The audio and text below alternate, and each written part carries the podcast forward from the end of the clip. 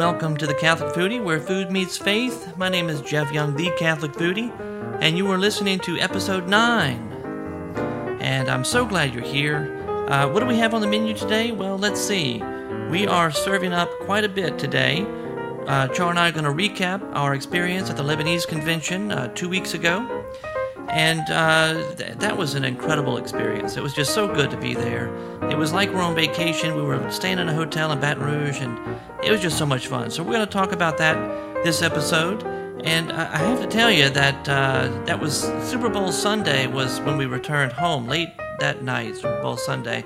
So Monday morning was particularly difficult. You know, when you come off of a fantastic weekend and have to go to work early the next morning, that's that's pretty rough. So we're going to also have some feedback, and we're going to talk about uh, a little bit of the, the culture of Lebanon and also some of the culinary culture of Lebanon. Uh, we're going to share our experience with the Maronite liturgy that we uh, celebrated on Sunday morning of the convention. And I'm also going to share with you my falafel fiasco, which took place just the other day. I think I'm also going to serve up a bit of information on kibbeh nayeh. And uh, we have all this and more on the menu today at the Catholic Foodie, where food meets faith.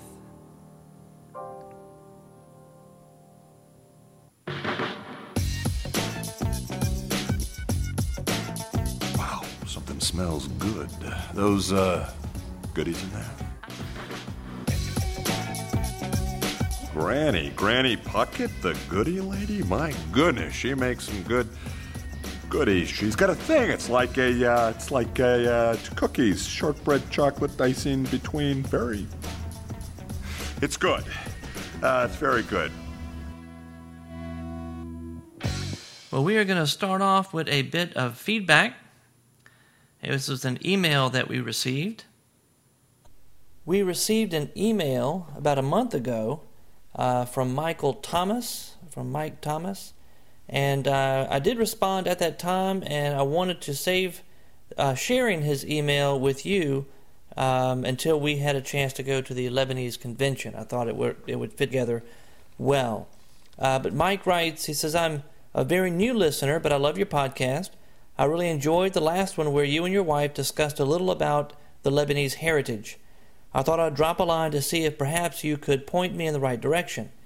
My great-grandfather immigrated with my grandfather from Lebanon, just south of Tripoli, when my grandfather was still a baby. I, of course, was born in the United States and have been and have not been to Lebanon. My question is about Lebanese food. I know a lot of traditional foods, but would love to learn more about the foods and traditions that go with them. I'm currently in the U S Coast Guard, so I'm constantly moving around, and that makes it difficult for me to join associations for any length of time. Unfortunately, when my grandfather, or great-grandfather rather, uh, moved here, he wanted his family to be American.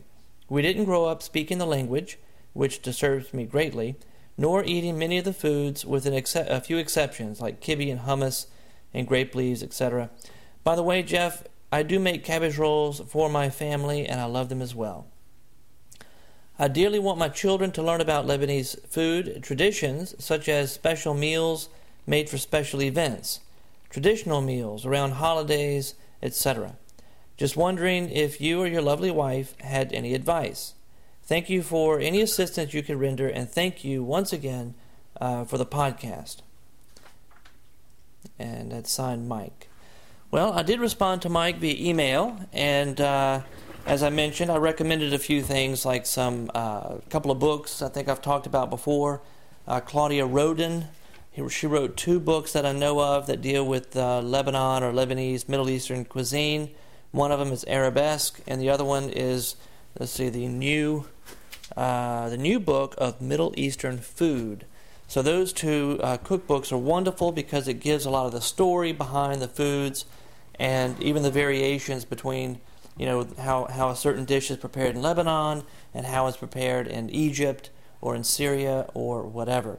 So my wife also uh, responded to uh, to Mike and offered her suggestions. And uh, I think we're going to share her suggestions, though, within the context of the convention we just attended two weeks ago. Yeah.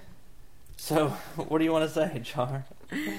Well, I think the interesting part about his letter or his email was that I could really relate, um, just from my own experience in my own family. Um, just the fact that, well, first, he ended up with a Lebanese last name. Thomas is a Lebanese last name. Um, I guess most people know of Danny Thomas, mm-hmm. the actor, who mm-hmm. um, also started Saint Jude's um, what, Children's, Children's Hospital. Hospital. Um, anyway, but we ended up with a an Irish last name, Nolan. Yeah. So that's just what um, I guess they were handing out that day, you know. But and that um, was your grandparents? That's my grandparents. Your grandparents, yes. Yeah. So my um, they came over from Beirut when they were children. Uh, my grandmother was an infant, and my uh, grandfather was in his. He was a teenager, mm-hmm. uh, but I think it was his, maybe his uh, brother who got ended up with the name. Uh, so, but I'm I'm kind of. Vague but, on those yeah, vague on those details. But um, anyway, but you know, they married and they settled in Baton Rouge and in the Garden District, and they were devout Catholics, and they had uh, they had nine children. Wow! And what they did, they had um, there were four children, and then there was a, a space of ten years uh, that my grandmother miscarried. Uh, I guess many times, and then they had five more children. So, but there's a ten-year gap in the middle, mm-hmm. so they had nine children, and um, they were very affectionately called Big Mama and Big Daddy, and they lived in the big house. So, and we just drove by it the other day. Yeah. It's yeah. Um, it's no longer in the family, but um, what was so wonderful is when they the children grew up and were moving out on their own. They all bought houses in the neighborhood. Yeah. So, um, and the tradition that Big Mama had was, was cooking a huge meal every Sunday. She cooked, um, I'm sure, since no one, since we didn't get to experience it, um, even my mom did not get to experience it. Um, she had, Big Mama died before my parents met. Um, but she would cook a huge Lebanese spread, mm-hmm. and she'd invite all the she'd have all her children, all of their spouses and children, all the cousins, um, probably neighbors. I don't know. It sounded like it was just a enormous. Lots of people. Yes, thirty, just, forty, fifty people. I mean, they. I don't know how many days she would work to prepare this meal, but it had to take um, days. If you had nine or eleven just in your own house, then right. I mean, you can imagine how many people were there. Um, anyway, I, you know, what a gift that was. But, um, Mike mentioned that his family didn't speak Arabic. Um, my parent, my father never learned, the children never learned. And I think that was just the mentality of the time. You didn't want to call attention to yourself mm-hmm. as being, you wanted to embrace, you know, being American, and you didn't want to, it, unlike today where I think we're just, the culture is different. The mentality is different. Um, Definitely in the, I guess in the, in that era, you just, in the thirties, forties, fifties, you didn't go yeah. around, you know, rattling off your Arabic. But, but we do have the slang words still. Right. Now, I don't know how far they are from the true Arabic, but, you know, we still, um, I won't embarrass myself trying to say some because I'm sure they're kind of far from Arabic. I would just assume, you know, right, right. that they wouldn't, uh, that the pronunciation's kind of gotten watered down and Americanized. But um, anyway, the the other real gem that my family um, had was being a part of the Cedars Club of Baton Rouge. And, um, you know, I mean, just being a part of the convention a couple weeks ago really showed that. But the... Um, you know, because every time we go to a convention, I come home more and more proud, appreciative or more proud. appreciative, more understanding of what it meant, what it means. And it's just, I mean, the dedication of these people um, who have always united together and carried on these traditions. Yeah. It's amazing. I mean, the, the work that goes involved, you know, that's in, involved in putting on a convention like this where you have a thousand people or I don't know um in the summer maybe you know more than that more than that mm-hmm. that's a it's a big undertaking, but it's um it's all done, you know, not just for the social aspect of it, but for the the preservation and handed down of the traditions. Um, and we learned a lot just from that those videos. The videos. Yeah. There was a hospitality room at the convention, and they had um, you know, some some guys who were really, I mean, they they just came over, you know. Um, fresh off the boat, right? Right. Is that what you say? But anyway, I mean, it's great because they brought um, they brought with them some promotional, some really new, up to date promotional, um, like tourism type mm-hmm. um, videos of Lebanon that were just fantastic. I learned a lot. And they announced then that uh, the New York Times this year announced that the number one hotspot, vacation hotspot in the world was Beirut, or is Beirut, for, for two thousand nine. Yeah. yeah, it was number one on the list. Yeah, because Beirut is referred to as the Paris of the Middle East. And um, I talked to a girlfriend of mine uh, uh, when we were in Baton Rouge um, who just returned. She and her family spent three weeks. Wow. And she just said it was so fantastic. That's awesome. Gotta go, gotta go, you know. But anyway, um, anyway, the um, back to the just the the treasures, you know, and, and the memories I have is um, these. I had this old cookbook that we still refer to. It's from the nineteen seventies, and it was all the the Lebanese women in the um, Cedars Club of Baton Rouge who compiled the recipes, and they're just like we've talked about before. It's they're really like, as far as they're just kind of like. A little of this, a little right, of that. Right. Even like in a cookbook, in, a, a cookbook. in an official recipe, it's still just, you know, a spoon of this, mm-hmm. a, mm-hmm. Um, real vague, like throw it all in and, of course, just taste it and see how you like it type of recipes. But um, we still have that, um, which is, which is, you know, is really neat. Oh, yeah, I'm glad great. They did it, you know. Um, and you, you've mentioned the Cedars Club of Baton Rouge. It seems to me... Uh, when you, and you see it, I think also at the conventions, it's like there's pockets around, geographical pockets where there seems to be a uh, a grouping of Lebanese, right? And so they form a club and they kind of preserve the uh, the, the heritage. I mean, you go to Baton Rouge and there's like several Lebanese restaurants to, to choose from, like thirteen, I you know. Think, and like you that. Go to New Orleans and there's like two. There's a handful, but you know. Uh, you go to Houston, and not only do they have a lot of Lebanese in Houston, but they also have a Maronite church. And we learned this weekend that there is no Maronite church in Louisiana. Uh, there is a Maronite community in Baton Rouge. They're they're they're in a process right now of uh, raising money. They would like to build a church, uh, but right now it's just they, they get together I think once a month, and uh, someone the a priest comes in, who, a Maronite priest comes into town. And celebrates the Eucharist for them in the Maronite rite, and uh, they have a big hafli or party, uh, dancing and food and everything else after the Mass, and they do that once a month, and they try to do fundraisers as well to, to raise money.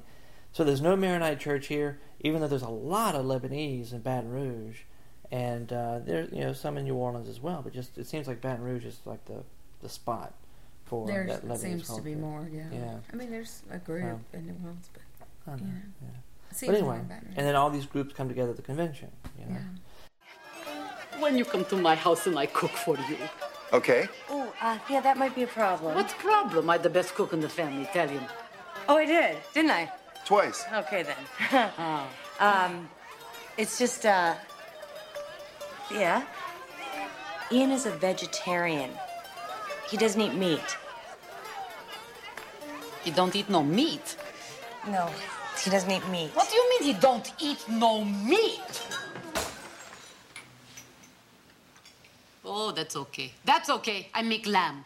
Now, you mentioned going to the uh, the hospitality room. Should we talk about the hospitality room and how nice it was before go we ahead. Go on? Go okay. ahead. Well, in addition to the tourism kind of stuff and the videos that were being played, they also had food. So it was it was uh, it was not like a huge spread.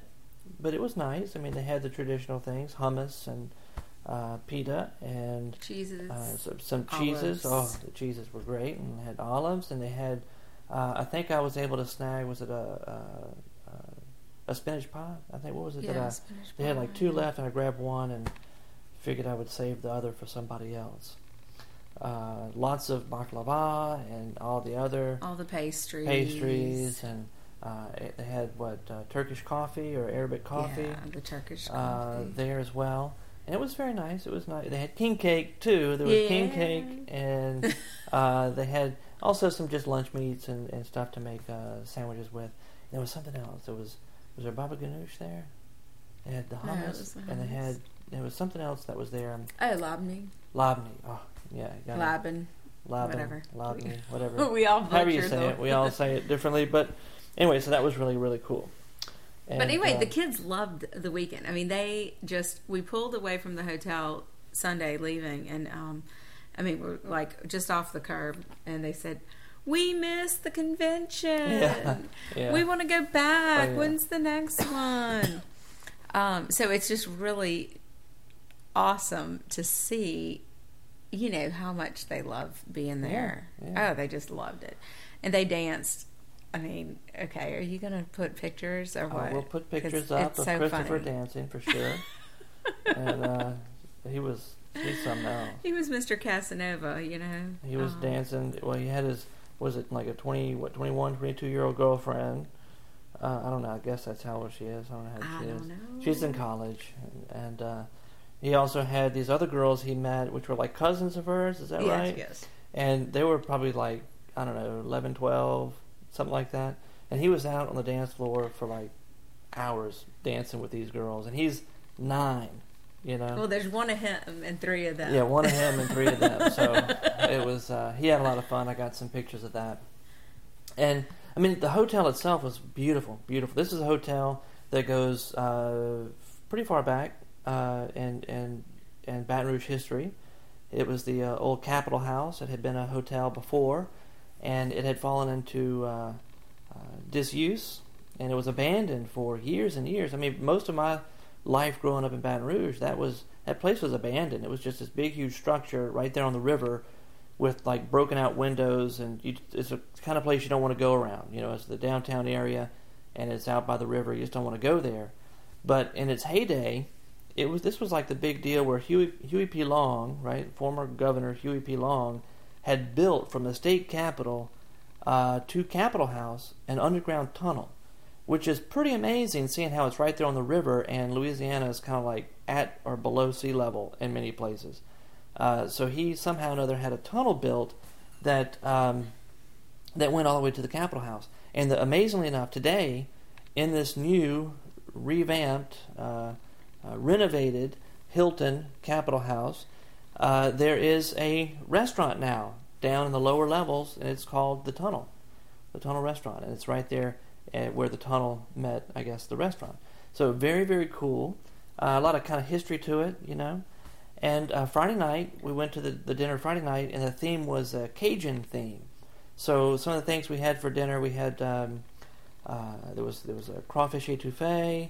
And then there was this fried catfish, which I'll have oh. to talk about in a few minutes.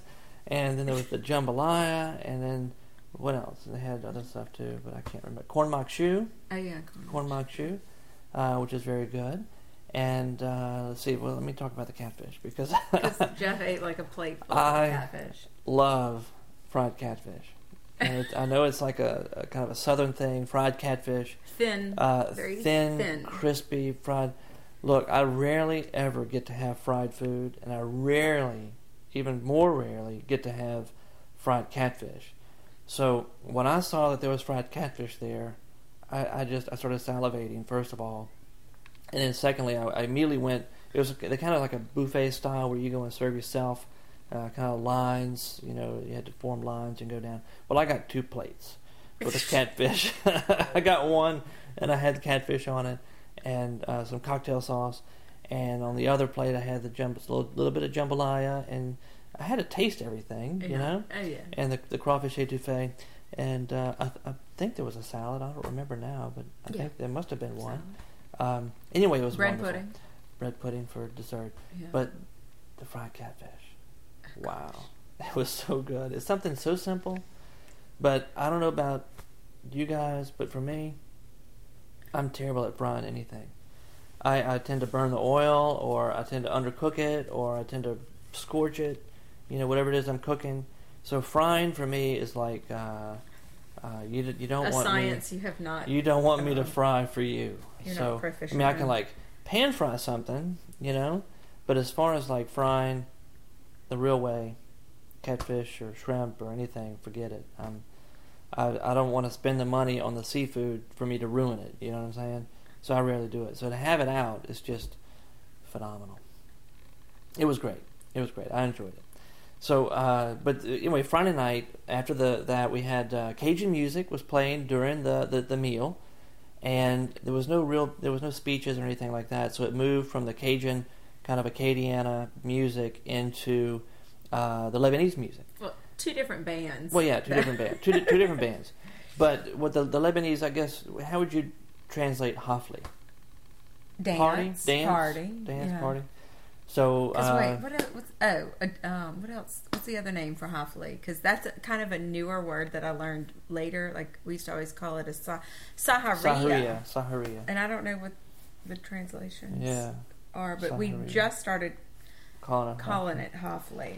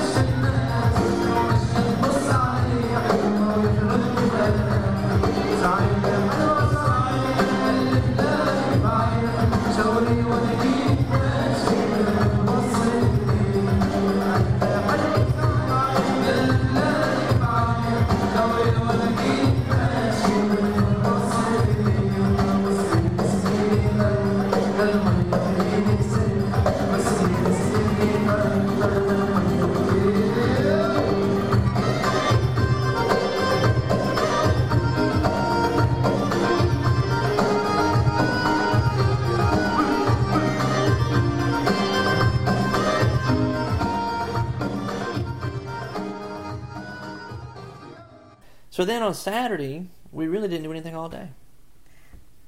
I mean, we went to the hospitality room, yeah, but other than that, I mean, you know, went to see the the, the video of the. Uh, the kids I mean, played the, the, bingo. The, the, the kids played sang bingo. Karaoke. And, and, yeah, and that was pretty much our. That was really funny. Event for the day. Oh my gosh! And then we had the dinner that night. And that night was um, uh, filet mignon and potatoes.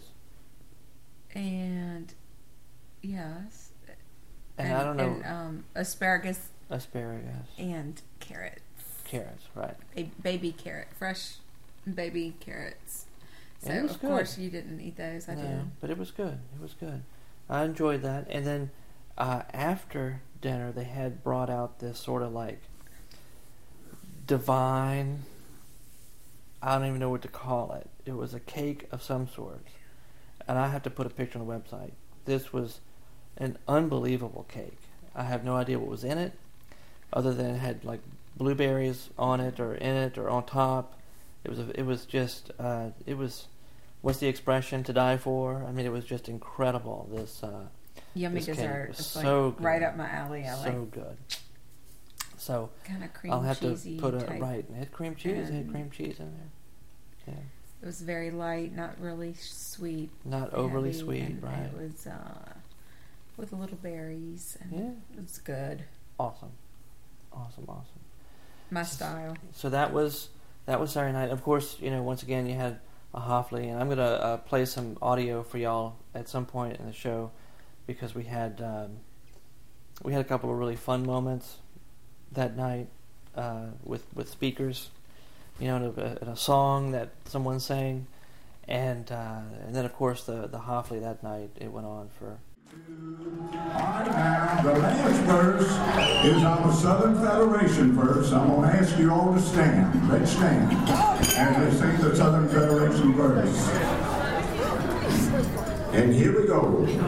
And when I'm called to leave this world, to the dear Lord I will say.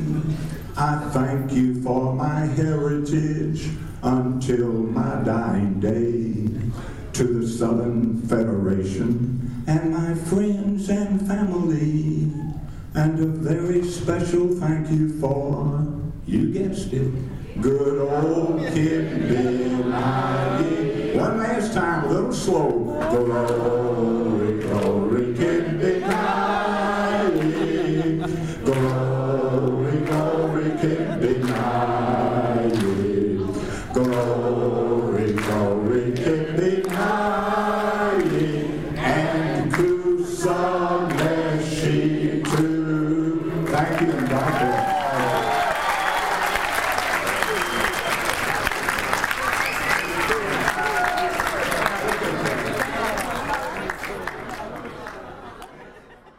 Well, that song that you just heard uh, was one of the very funny moments of uh, Saturday night at the, the the banquet at the convention, and uh, it was very funny because it was all about kibbeh, and not just kibbeh, but a particular type of kibbeh, kibbeh nayeh, and uh, you're probably wondering what in the world that is. So, Char, you want to okay. tell us what kibbeh nayeh is? Okay. Well, kibbeh nayeh is a um, It's a raw meat dish, typically made from lamb, although we've, you know, eaten it with beef.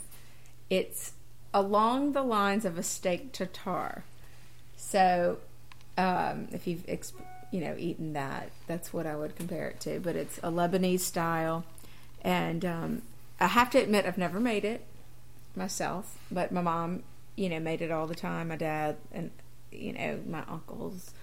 I'll love it, love it, love it, love it.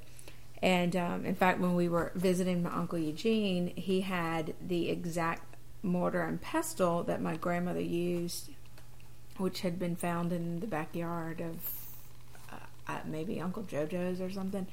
Anyway, this thing is the it's so heavy, it's like solid marble, huh. and it weighed, oh my God, I mean sixty pounds probably. It's like he couldn't, it took probably two people to move it. But before... Um, you know, food processors, they would, I guess Big Mama would beat the, um, you know, get the the meat and beat it in the, um, with a mortar and pestle until it was ground fine, and then you add onions and um, olive oil, mint, salt, pepper, and honestly, I don't even know what else they put in it. Um... That may be it. That may be about it, but it's anyway. We, we the way we do the way my mom does it is um, when she forms it. Oh, cayenne pepper though. Yeah, we put cayenne. Like cayenne. It's yeah. hot. Um, when she forms it, she forms it into one big mound, and then I didn't even really think about it until the other day. But you, she takes a, um, the side of her hand and she ma- forms a cross. Mm-hmm. You know, so we always it was served like that.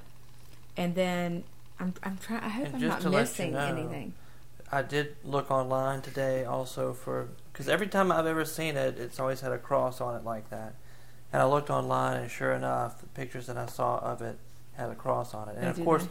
just like your mama does, the, she'll drizzle the olive oil on top, oh and so the cross gosh. is actually filled with olive oil.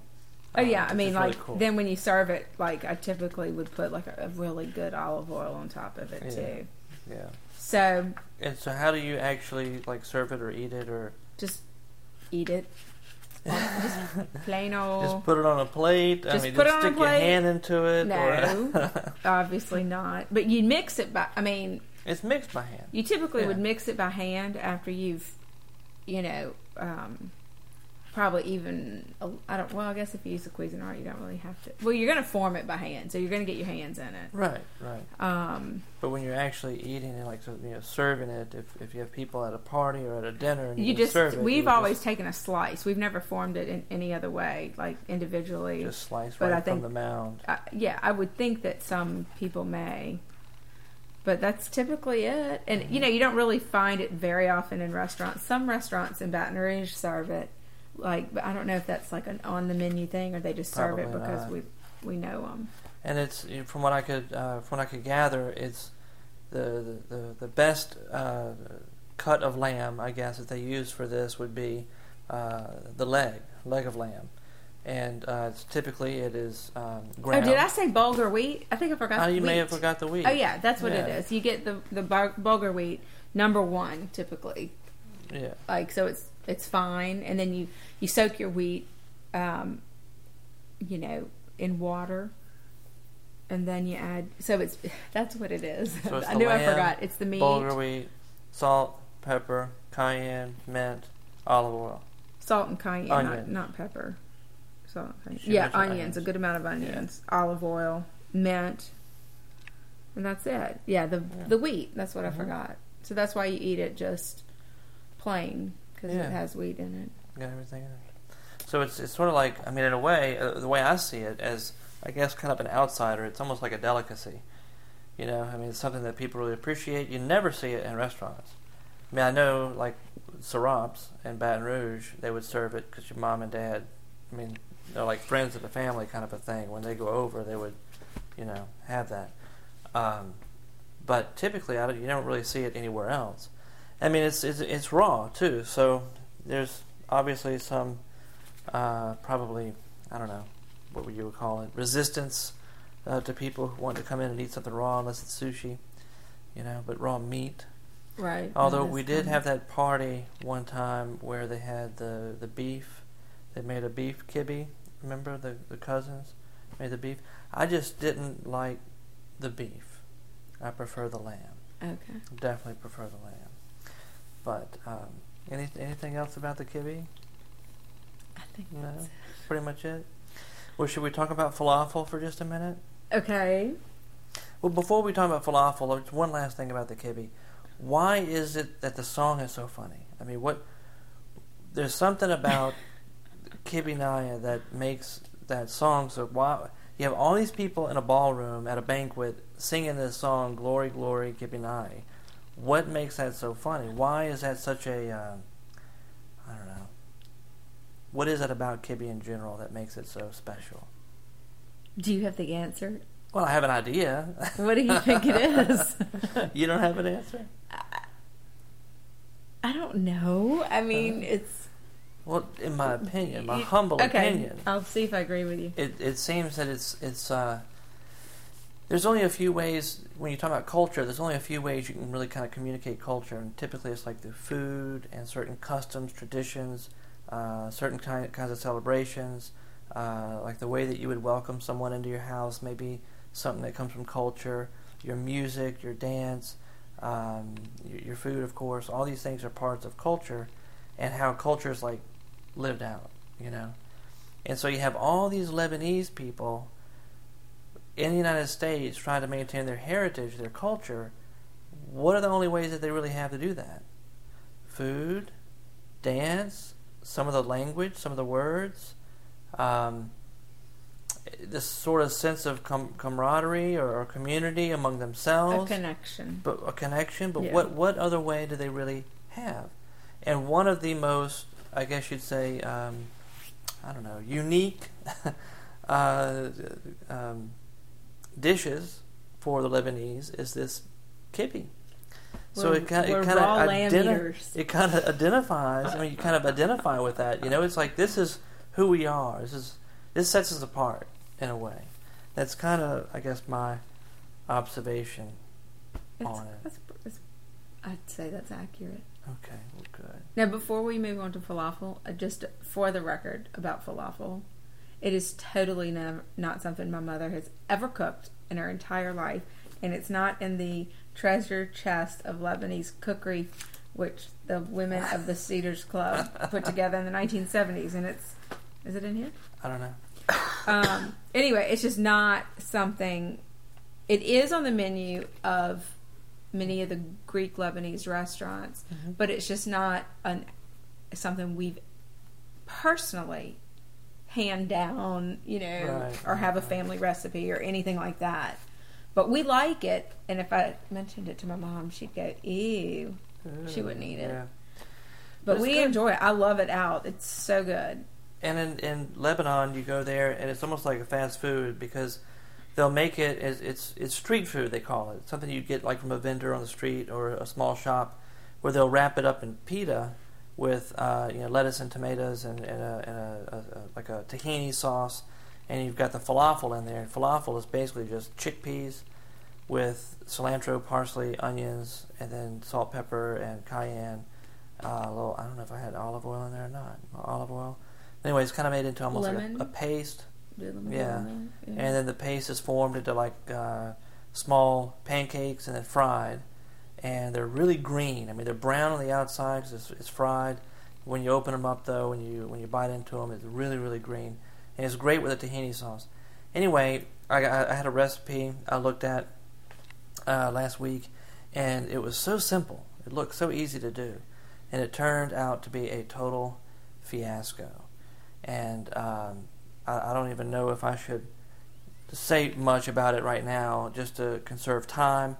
But if you look at the website, if you go to Catholic Foodie dot com and look at this post for this, this particular episode, I do have a short little blurb in there to tell you about my falafel fiasco. So go... Falafel flop. Uh, that's another. That's a good one. Falafel but, flop. I mean, the first day, that's because we did. There was a key part of the recipe you forgot, and that was... And, and that's on the website. Okay, but so. we all loved it the next day. Yeah.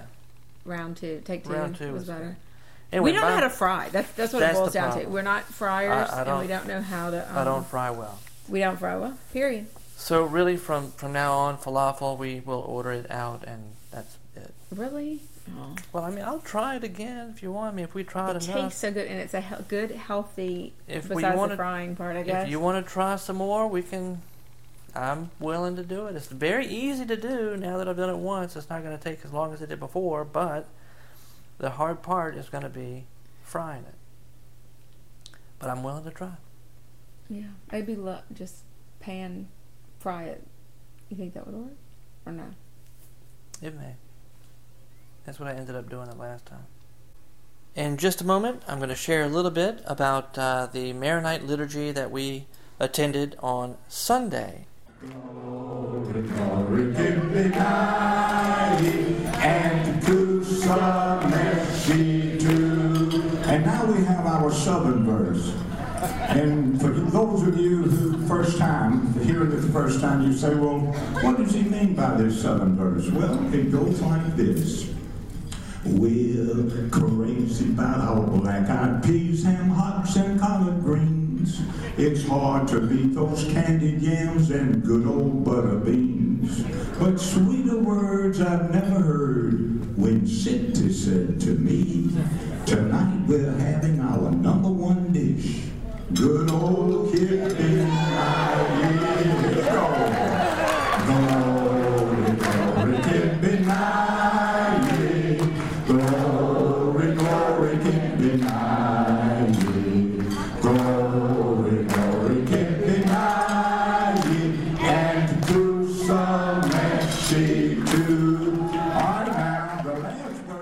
So Sunday morning we had the privilege of attending a Maronite uh, rite liturgy, and uh, there, there's just there's so much that could be said about that. I do have some audio I'm going to play, but uh, there, there's a lot of chanting. I mean, the, the, the whole all the Eastern churches, the thing that really stands out, kind of like a focus point for them, is is mystery, right? The sacred is like mystery. God's a mystery, and so there's a lot of mystery that's kind of incorporated into the liturgy. I mean, you had three different languages being spoken in this liturgy. You had English, you had Arabic, uh, or, or Syrian, I don't know the, the, the direct term of it, but Arabic. And then Aramaic was the, the language used for the Eucharistic prayer. So three languages being used, lots and lots of chanting.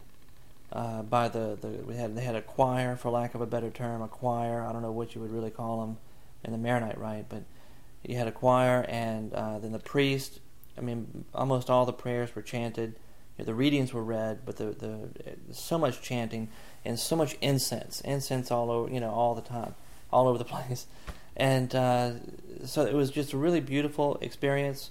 And we've been to many uh, Maronite liturgies, but it's always a joy to be able to participate in one. And, and it's kind uh, of, I mean, to me, that's also, um, I mean, I guess I, I've grown in my appreciation of that aspect of the weekend too, and that, you know, being part of a a family that's not just, it's not just social, but there's a spiritual um, connection as well. The faith element.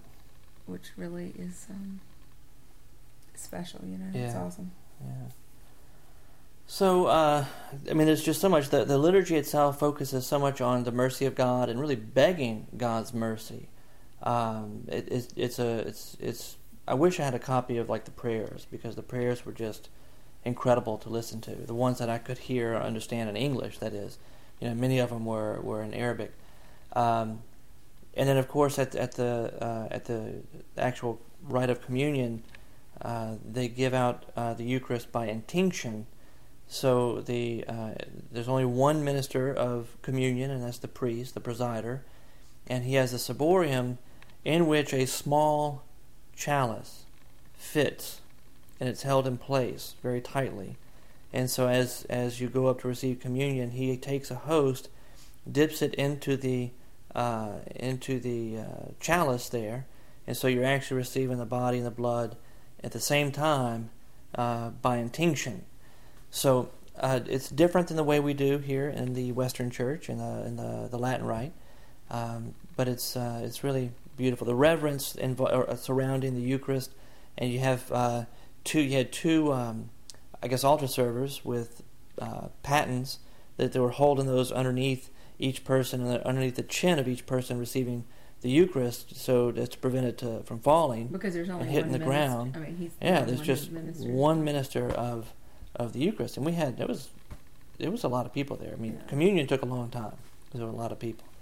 But um, anyway, that's that's I think all I have to say about uh, about the conference. It was really the convention. It was really fun. Uh, loved it. You come away feeling like, you know, you wish you could be more a part of all this, you know, on a on a on a daily basis, on a regular basis, and not just at the big conventions or uh, other things like that, you know. So, anyway. On with the show. O Lord God, we petition you with this incense for all faithful deceased priests, those who we have known, those who we have not, those who are remembered, those who have no one to remember them. They served your holy altar and guarded your people on earth. May those who followed in the footsteps of your apostles to build up your church now be remembered. For the worker deserves his wages, and the guardians of your church deserve a memorial eternally written in the book of your heavenly kingdom, now at all times and forever.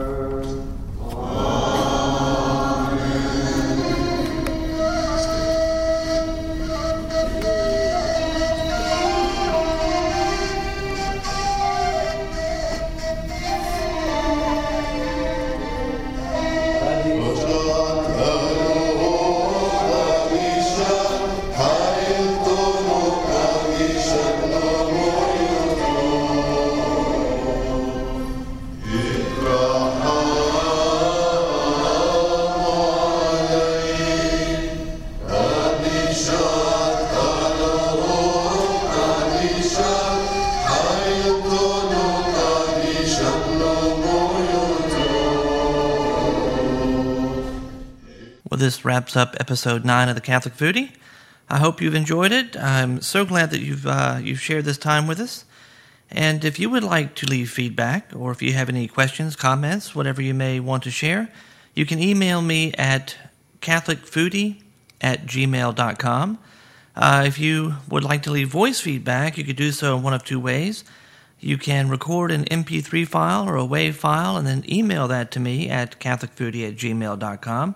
Or you can call the listener feedback line at nine eight five, six three five, four nine seven four. nine eight five, six three five, four nine seven four. Well, once again, thank you so much for joining us. And until next time, bon appetit.